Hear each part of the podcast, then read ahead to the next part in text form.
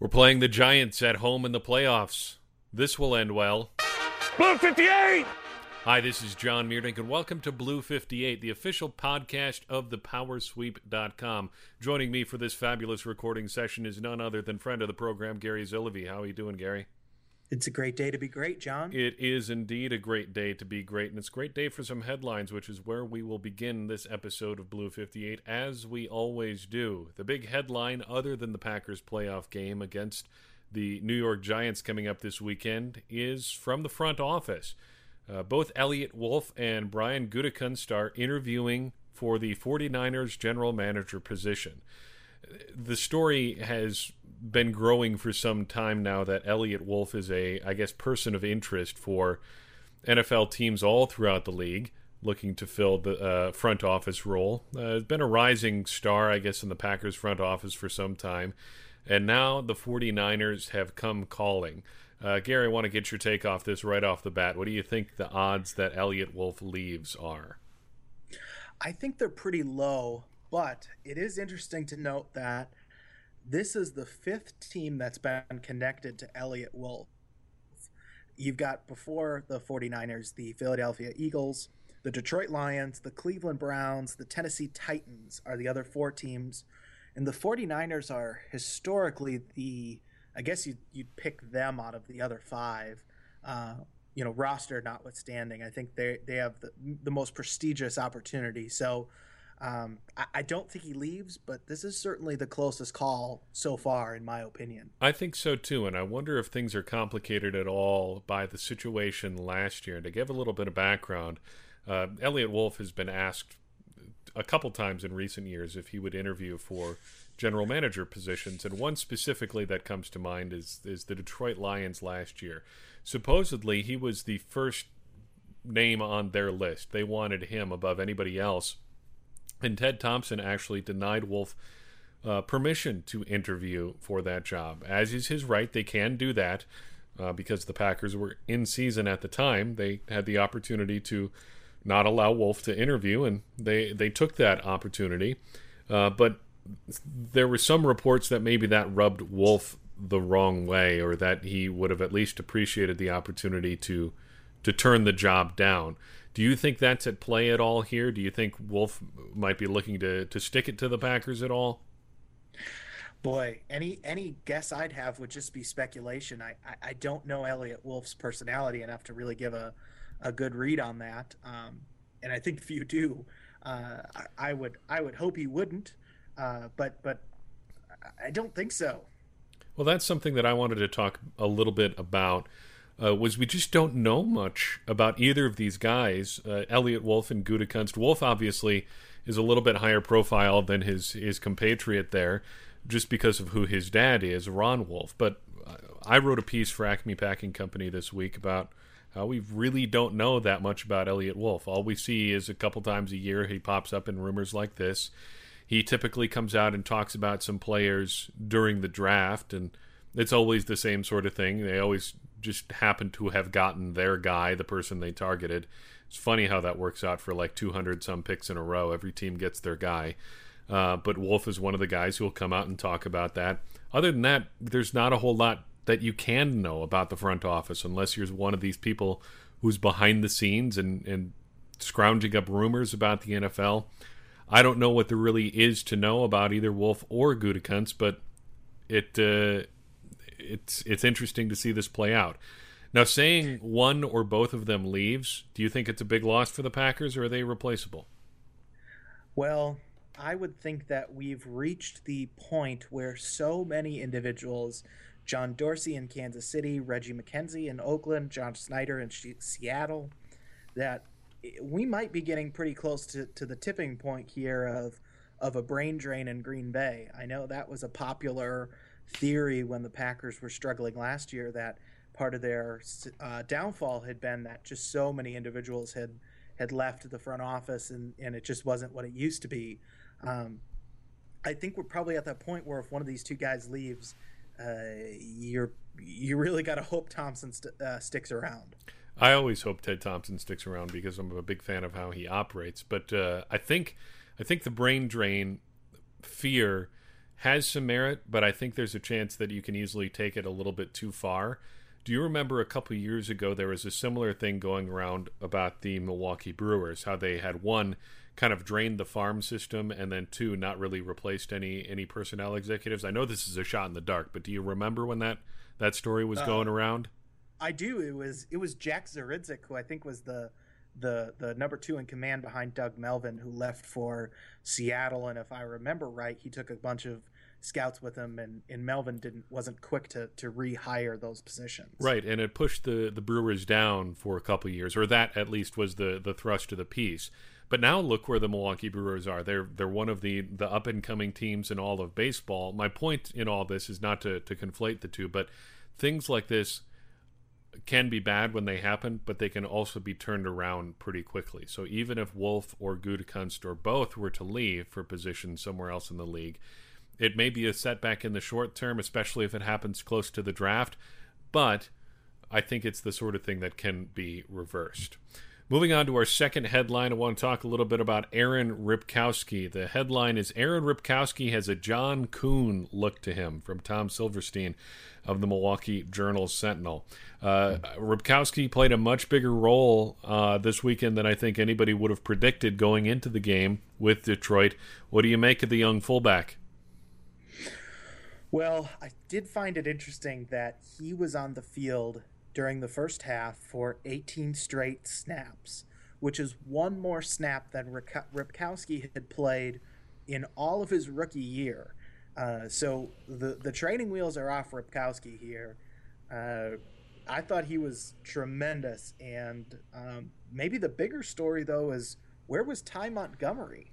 Well, what looked to happen from my perspective is that he really struggled early on in pass protection. And if you watched it all the way the Lions were playing, they were they were bringing the heat. They were throwing everything that they could at Aaron Rodgers and uh, and Montgomery just missed a couple times. He missed badly. Ripkowski, a much bigger guy and much more sound as a blocker, so I think McCarthy was much more comfortable leaving him in the game and allowing him to take those responsibilities than he was with Montgomery the funny thing is, it didn't really work out that he was just in there to block. They made him a big part of the offense, and he rushed for probably more yards in a single game than he has. I don't know, probably dating back to high school. I don't know what kind of player Aaron Ripkowski was uh, playing in high school, but I'm sure he hasn't carried the ball that often in at least half a decade. Uh, do you think this is a trend for the Packers going forward, or is this a one-off sort of thing? It's probably a one-off sort of thing, but it certainly does add a little bit of fear if you're the New York Giants that you do have to game plan for another running back. Um, it, you know, as as as meager as Ripkowski uh, may be to some, you know, dude had 60 yards last week. He did. got to watch out for him. He did. And now for the John Kuhn comparison, I think that's I don't know. Um, it depends, I guess. It, it's a good sort of litmus test. It depends what you think of John Kuhn to begin with. If you think John Kuhn was good for the Packers offense, then you're probably welcome the idea that you know Aaron Ripkowski could be a little bit like John Kuhn. If you think he was more of a gimmick player that Mike McCarthy liked a little bit too much for reasons that I don't really fully understand, then maybe Aaron Ripkowski being a little bit like John Kuhn isn't isn't such a great thing. But one thing I think it is worth pointing out is how big a role that John Kuhn played in the offense at times during the Packers Super Bowl year. Um, he had ended up with 281 rushing yards during the 2010 season and, and was as close to a feature back as the Packers had, uh, at least as far as running. And he stayed on the field for a lot of the reasons that Ripkowski was on the field. Uh, he ran hard, he was assignment sure, and he caught the ball when they threw it to him. He didn't make mistakes, and I think not making mistakes is, is an underrated aspect of anybody's game. I agree. I think a, a lot of Packer fans probably see a little bit of themselves when they see old Ripper take the ball. Uh, so I, I am excited to see how he, he, how he does against the Giants. All right, moving on to the Giants. One headline, one final headline related to the New York Giants.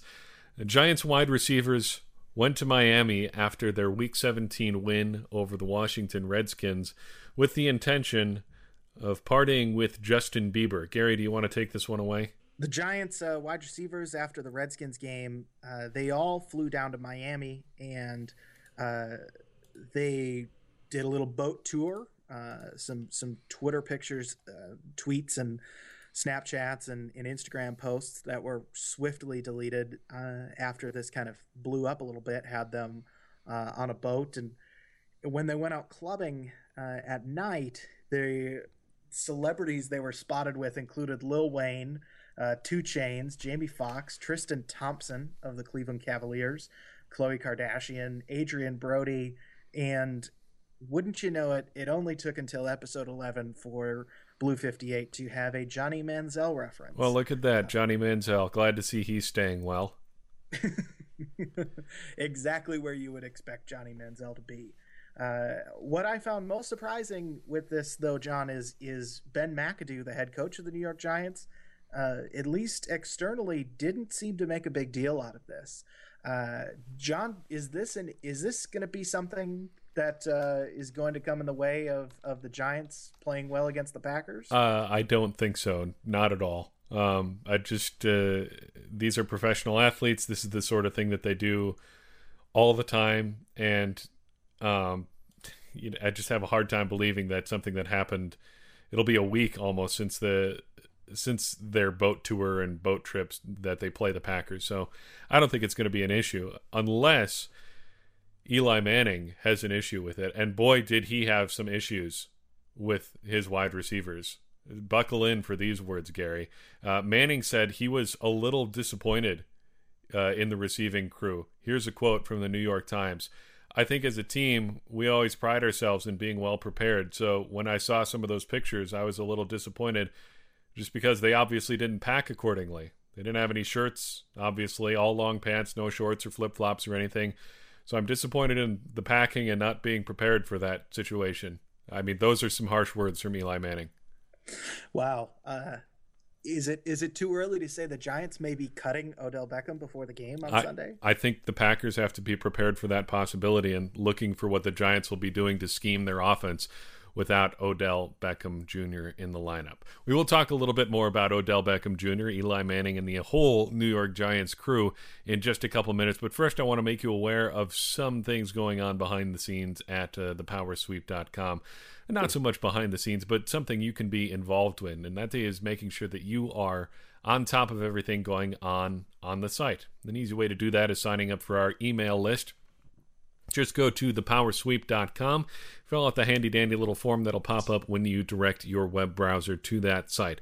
All we need is your name and your email address, and you will get a handy post the morning after any post goes up on thepowersweep.com. Takes just a couple seconds. It'll help you stay uh, in touch with everything that we are doing, trying to bring you the best and brightest from the world of the Green Bay Packers, helping us all become better and smarter fans of the Green Bay Packers. So check that out when you can. Go to thepowersweep.com, sign up for the email list. Uh, it's real easy. It'll take you just five seconds. All right, let's talk about the New York Giants. Blue 58 hut! So here come the Giants. Third time in, I guess, almost exactly 10 years that the New York Giants will be playing the Green Bay Packers at Lambeau Field in the playoffs. The last two times, well, they didn't go so well. Uh, in 2007, the 2007 season, so 2008, uh, the New York Giants ended Brett Favre's tenure in Green Bay with a 23 to 20 overtime win. And then in 2011, they managed to the derail the 15 and 1 Green Bay Packers in the divisional round of the playoffs. So the first things first, Gary, is there a curse uh, for the Packers involving the New York Giants? Uh, I don't think so. I think that the New York Giants are uh, certainly a challenging opponent, but the difference between those two teams and this team is Tom Coughlin is not on the sidelines for the Giants, and I think that makes a big difference. I think that makes an enormous difference, and it's one that's a that's a little bit that has gone, I guess, a little bit underreported because everyone is so quick to point out, oh, the, these are two teams that have played in the playoffs before. Uh, there must be some sort of history there. But hey, they also played in the playoffs in 1961, and the Packers beat the Giants 37 to nothing.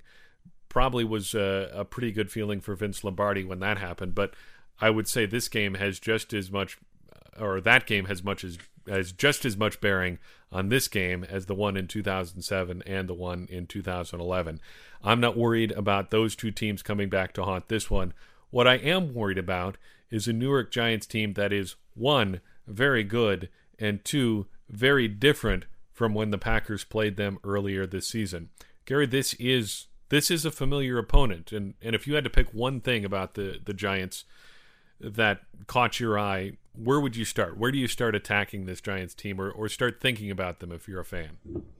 Well, I think that one of the interesting things that I learned this week is how unreliable the New York Giants wide receiving corps can be at times.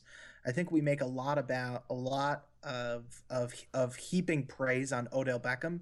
Certainly deserves it. The dude is dressed to the nines and backs his play up um, on the field. However, the Giants have the second most dropped passes, uh, 43 total uh, in the NFL this year. Beckham leading the way with 10, Victor Cruz with 8, uh, Sterling Shepard, the talented rookie, has 4, uh, tight end Larry Donnell with 3, and Paul Perkins, the running back, who has, has kind of seen a little bit of an increase in play and down the stretch with 2.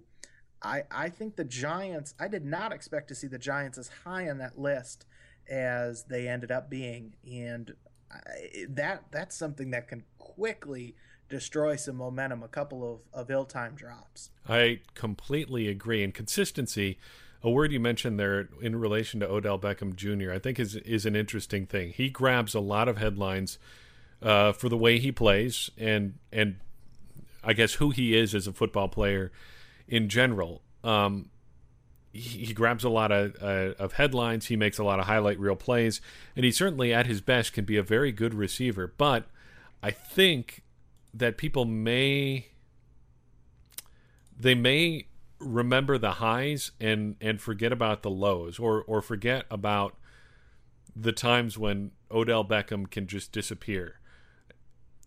For as much publicity as he gets, there shouldn't be five games this year where he has 49 or fewer receiving yards. Uh, it it's just a guy as talented as he is, and a guy who who is supposedly as impressive as a receiver as he is, just shouldn't disappear that often. Um, even at his best, too, he's just racking up a lot a lot of numbers that that may not matter a whole lot. Uh, for instance, Odell Beckham has only four games this year in which he had 100 or more receiving yards, and the Giants lost three of those four games. Uh, he went for 100 against Pittsburgh, and they lost 24 to 14. Uh, he went for 121 against Washington, one of the two times they played this year, and New York lost that one 29 to 27. He went for 150 against Philadelphia, and the Giants came up short 24 to 19. The only game where he had more than 100 yards and the Giants won was when he had 222 against Baltimore. To me, those don't seem like the kind of numbers that um, indicate that a receiver is having a, a, an enormous positive impact on the game for his team. I, I don't I don't necessarily disagree with you, John, but I do think that often the receiving stats can be a bit misleading. I, I think Beckham has made some very clutch catches, and he seems to be one of those guys where on third down and in the red zone, uh, and when you're looking for the big play, he seems to provide it. I think it's it's a good reminder that Beckham isn't necessarily the Calvin Johnson esque, Julio Jones esque game taker over uh, as as those players, but certainly can be counted on um, to, to, to make a big play when it's needed. He does make a lot of big plays, and it's interesting that you, you bring up that comparison. Uh, you and I talked about analogs um, for certain players a while back, and do you remember who you said on the Packers was an analog uh, for Odell Beckham Jr.?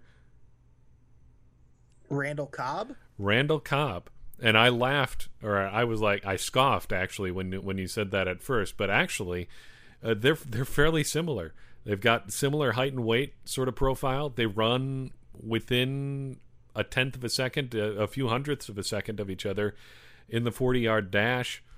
But Randall Cobb isn't viewed as even remotely the same kind of a player as Odell Beckham Jr. And he's not. I think they play a little bit different, but really physically you think about game breaking receivers and you do think of someone who's like um, well I, I think about him because he was up for hall, the Hall of Fame finalist position uh, today but Terrell or yeah Terrell Owens or Randy Moss or Calvin Johnson just this big physical specimen type and Odell Beckham is not that kind of guy he he's short he's wiry uh, he can he can jump like a gazelle uh, and he makes plays that way. Now that said, I am a little bit afraid of him because of how the Packers secondary has been banged up over the last couple weeks. Where do you think, or or do you think that uh, that Beckham has a big day against the uh, the Packers secondary? I think Eli is going to give him every opportunity that he can to have a big game. Uh, he was targeted 12 times against the Packers in their previous matchup this year, and this is Beckham's first postseason appearance. So much like uh, the Packers do like to be that first opponent that gives you that big break, uh, I think he could be in line for a big game. Uh, but hey, maybe Herb Waters will stop him, right? Well, yeah, it's it's funny you mentioned that because it's also going to be not just the first playoff game, but the first game ever on the 53 man roster for Herb Waters. You may remember Herb as a wide receiver from the preseason and he is not actually coming to the Packers active roster as as a wide receiver. He's being promoted as a cornerback. The Packers made the switch moving him from wide receiver to cornerback after the preseason, figuring he sort of fits that body type at about 5'11 and a half and 190 some pounds. He he does have that body type, but do you think it's it's too little too late to get any sort of meaningful contribution out of Herb Waters? Well, I have two thoughts for you, John. The first being, I seem to remember another undrafted Miami wide receiver turned cornerback being a pretty pivotal part of a Packers Super Bowl team, that being Sam Shields.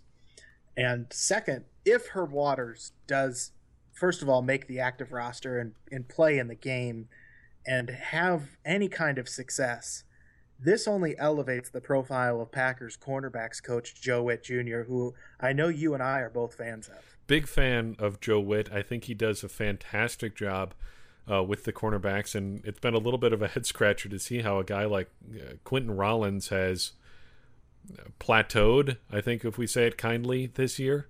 Um, I thought uh, Joe Whitt would be able to do a little bit more with him, and sometimes it makes me wonder maybe this is Quinten Rollins playing with Joe Whitt's help, and he just isn't any good. So maybe this is the better version of Quinten Rollins. Think how bad he would be without without Joe Whitt Jr. But that notwithstanding, I I want I want Herb Waters to be the same as Sam Shields, but I don't think it's exactly the same situation. Shields did play some cornerback in college. He didn't just switch um, midstream after joining the Packers in the NFL he did have some time to refine his game a little bit in college. Waters hasn't had that chance. He hasn't had the the opportunity to go against guys who are still figuring out football as he's figuring out a new position. Um, he's had to to make his money every single week uh, as he transitions to cornerback. Now that could actually be a positive in his favor because if the Packers were willing to keep him around and not cut him when they've made moves on the practice squad or had to free up a spot someplace. I think that only says good things about what he's done as a cornerback so far. But I wouldn't be looking for him to make any any big plays this Sunday as the Packers take on the Giants. Somebody though is going to have to to step up in the secondary. Uh, do you have any any sort of read on on who that would be for the Packers, or or or a guess, or a wish, or a hope? Well, uh, I, I, think it might be Micah Hyde. Uh, guy's playing for a contract. He's in his, his final year of his rookie deal. Micah Hyde was elected one of the six Packers captains as a special teams captain uh, that was just announced. And I think Hyde has a little something in the tank. Um, I, I, Micah Hyde in the playoffs, I always think of, of that final uh, almost interception against the San Francisco 49ers in the uh, wild card round, uh, where Colin Kaepernick threw a ball, and if Micah Hyde was a half inch taller, uh, the Packers would have won that game. Uh, I think if Micah Hyde was a half inch taller, the Packers would have also won about five other games. But uh, I, I'm going to say Micah Hyde. I got a feeling about it. I think Micah Hyde is the guy that you do have to look at just because of how many different positions he can help with. He's going to give the Packers depth, uh, not just at safety where he plays typically, but also as a slot corner and maybe even as a boundary corner if things really go south. Um, if I had to pick someone that I would like to step up, I would hope that Damarious Randall finds it within himself to to put together a complete game. Um, we've seen him flash uh, the interception he made against the Seahawks, kind of swooping across the middle on that deep pass to Doug Baldwin and just picking the ball out of nowhere was as good a play as I've seen him ever make. He just plays the the deep ball so well. But then again in the same game you'll see him kind of not give it a full effort on a tackle in run support or just be late getting into position uh, defending a pass. And I just wish that he would put together a full game as we go into the playoffs. Now, we've talked quite a bit about the Giants' offense taking on the Packers' defense. What about switching things around? What do you like? What do you not like as the Packers take on the Giants' defense? Well, what I don't like is Dominique Rodgers-Cromartie. If you're a Giants fan, you have to be pretty excited about the guy. So there's a stat that uh, I learned about this week called uh, ball hawk. It includes interceptions, plus passes defended, plus sacks, plus forced fumbles. So essentially, uh, whatever Charles Woodson did, they just added it all up into one stat, call and they call it ball hawk. And Dominique Rodgers-Cromartie leads the NFL in ball hawk stats this year. Uh, he's got a total of 29 of all of those items. And John, you had you had said that the highest Packer was Ha Ha Clinton-Dix with 13.5. Is that correct? Yes, that is correct. 13.5 for Ha Ha Clinton-Dix. Now, I think you can take Dominique Rodgers-Cromartie's number there in that ball hawk stat with a grain of salt. Uh, in that a lot of those 29 points, I guess you would call it, those 29 data points there, uh, come from passes defensed. So he has defended 21 passes this year. That's that's by far more than anyone on the Packers. That just means he's he's gotten a handle on a lot of passes that have come his way. Now that's good because that means he's breaking up a lot of passes that are coming his way. But it also means a lot of passes are coming his way. I think I mean, if he doesn't get his hand on on the ball, is it a completion? It, it's hard to. It, it's always a dilemma with cornerback sort of stats. It's like, are you not getting interceptions because you're bad at catching the ball, or because the quarterback isn't throwing your way? Are you getting a lot of interceptions uh, because you're such a, a, great cornerback, or are you getting a lot of interceptions because you're terrible and your, your guy always looks open, so the quarterback throws to your neighborhood? I think there's there's a little bit of cutting both ways uh, there with the with the Giants, but their secondary as a whole and I think Rodgers-Cromartie is a part of that, is actually fairly good, and they've been playing a lot better now than they did the first time the Packers played them. What do you think about the rest of the secondary? Well, the rest of the secondary is pretty talented. Uh, I think they'll have an undrafted rookie free agent starting at safety. Uh, that that's a, obviously an opportunity for, for the Packers to have some success. Uh, but but just looking at their Giants defense on a whole, I have to wonder what Mike McCarthy and Tom Clements and Edgar Bennett are going to do in regards to the Packers running game. Uh, Snacks Harrison, the big nose tackle, uh, certainly doesn't allow a lot of interior runs, which seems to bode well for Ty Montgomery's prospects against the Giants. Yeah, I would have to agree. When it comes to the, the Giants' defensive front, what scares me most is the pass rush. Um, the book on Aaron Rodgers and the Green Bay Packers for a long time has been pretty simple.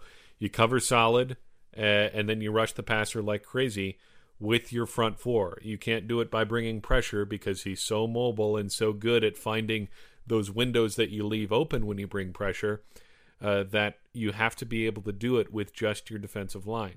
The Giants have shown at times this season that they are able to do that.